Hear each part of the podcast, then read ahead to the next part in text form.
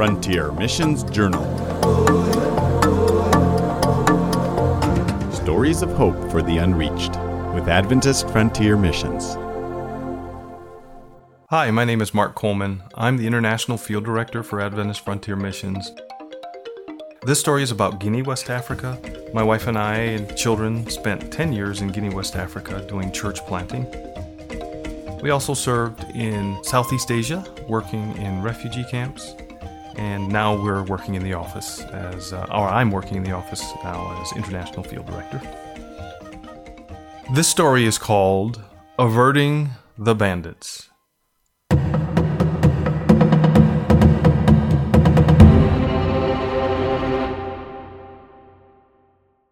So, when we first moved to Guinea, it was a place that was right on the edge of war. It was surrounded by several countries that were at war. Liberia was at war, Sierra Leone was at war. Ivory Coast was teetering on the edge of war.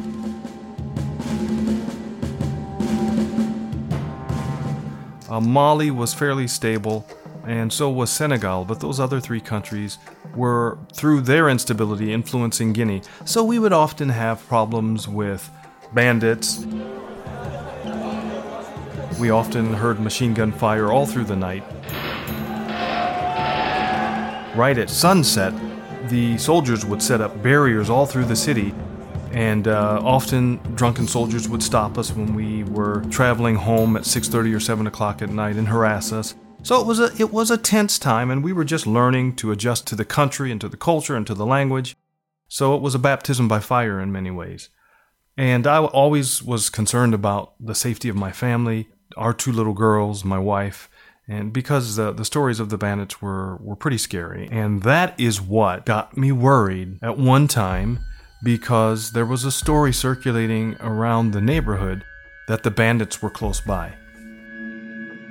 So one day they went in at nighttime, one night, on a Friday night, they went to a little French mission hospital that was just a mile from our home, uh, easy walk through a couple of neighborhoods.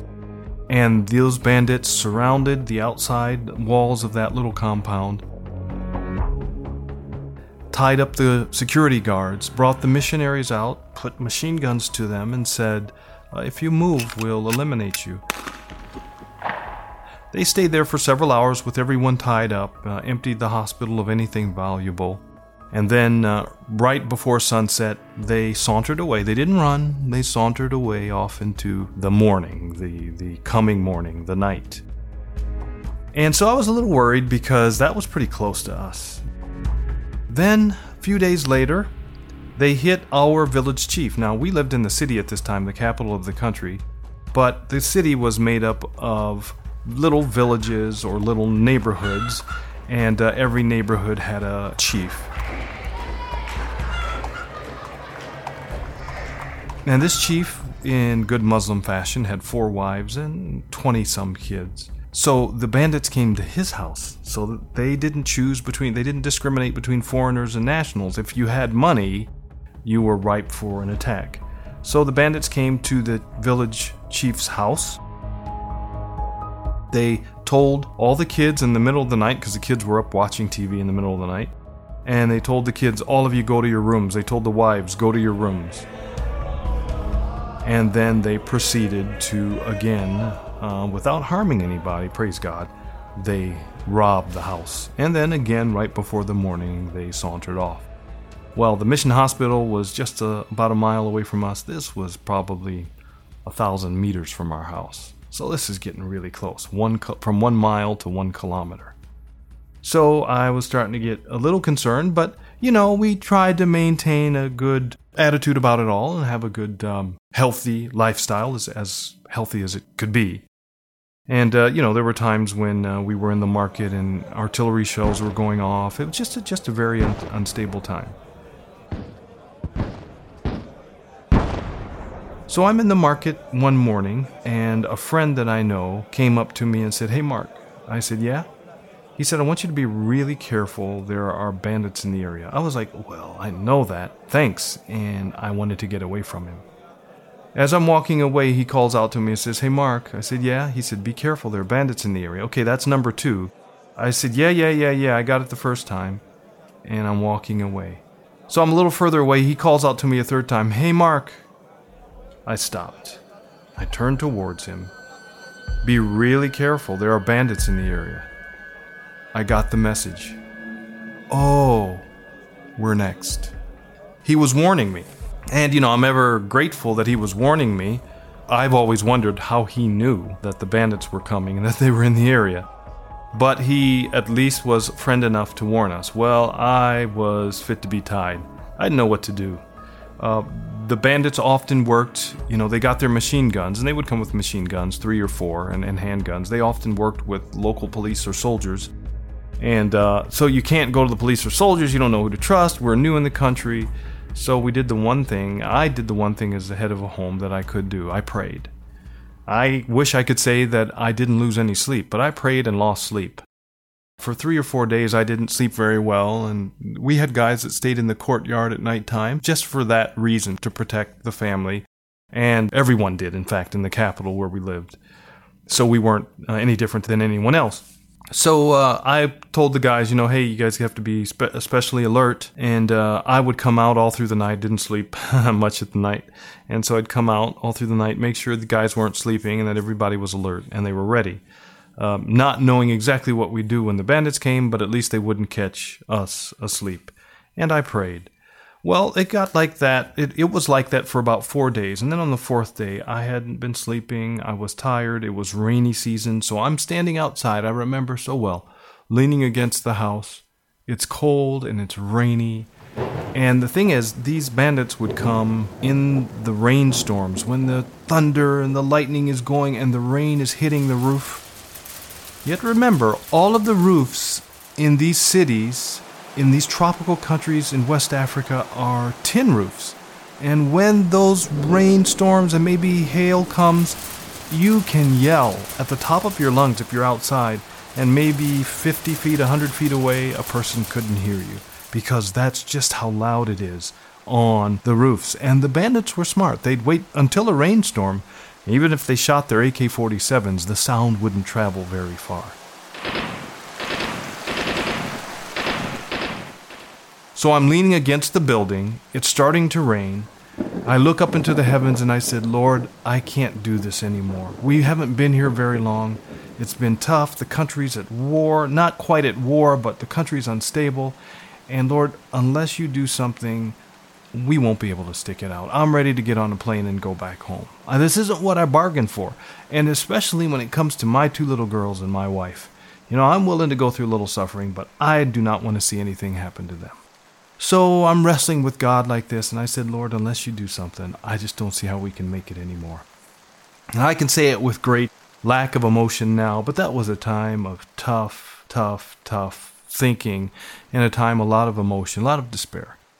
So I prayed that prayer, and then I forgot about it. I went inside, and about midnight,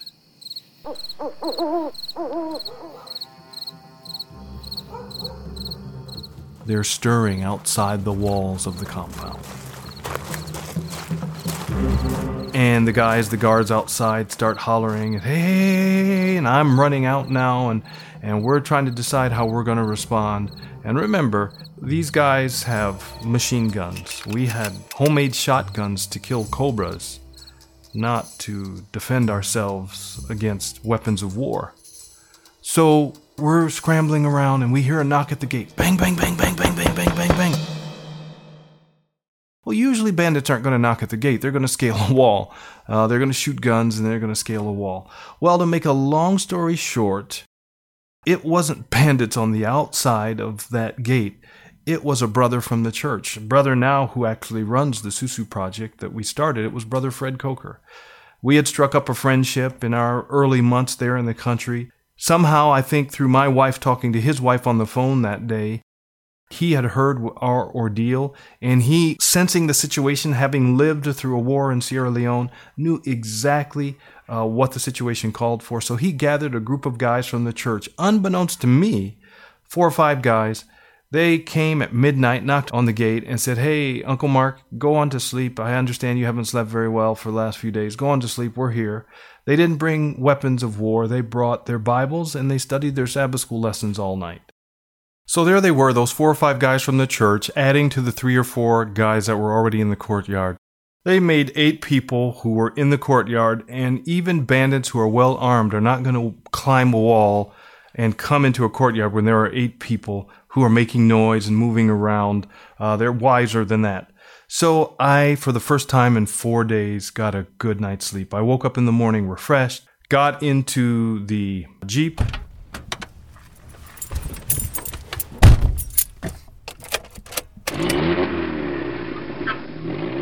and went out into uh, town. I was on my way out into town to do some errands and to do some business. Fred and his group had left at sunrise.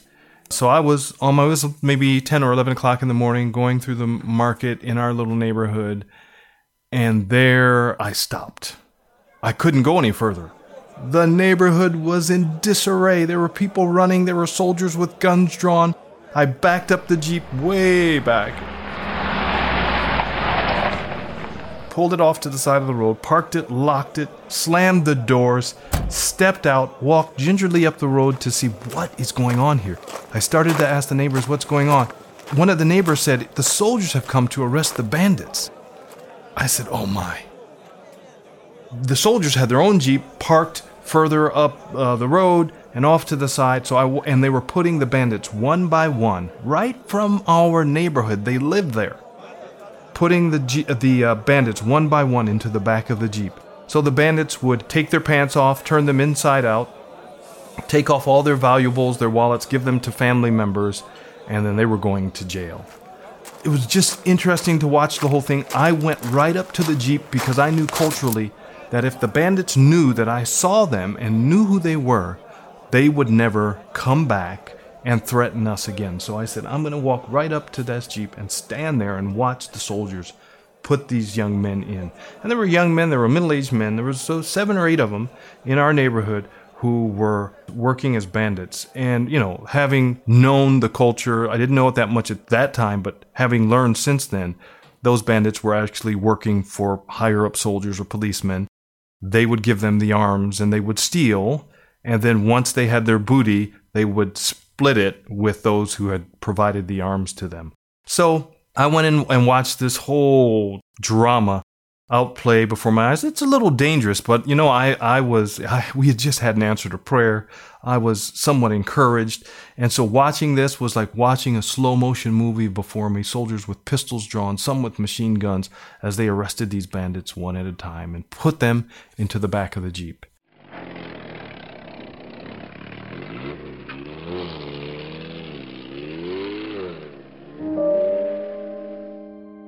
I really believe that God sent these people from the church the very night the bandits would have attacked us. The next day, they were arrested. Well, the truth is, they only stayed in jail two or three days because some powerful person in the military or police force let them out. But since we knew, and the whole neighborhood knew who they were, we knew they'd never come back to us. So God had saved us. He'd answered our prayer. I was thrilled to see that God hears the prayers of a tired missionary who did who was at the end of his rope, who didn't know what to do, and by just asking God, "Look, I'm at the end of my rope. Give me something, Lord, so I can go on." He answered that prayer.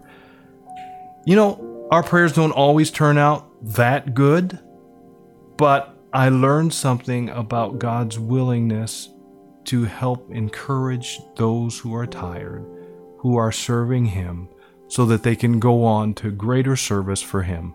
I think that's the greatest lesson I learned, and that God's willing to help us in our weakest moments. So that's the story of how the bandits were averted. There's more to the story, but I think I'll stop there today. Thank you.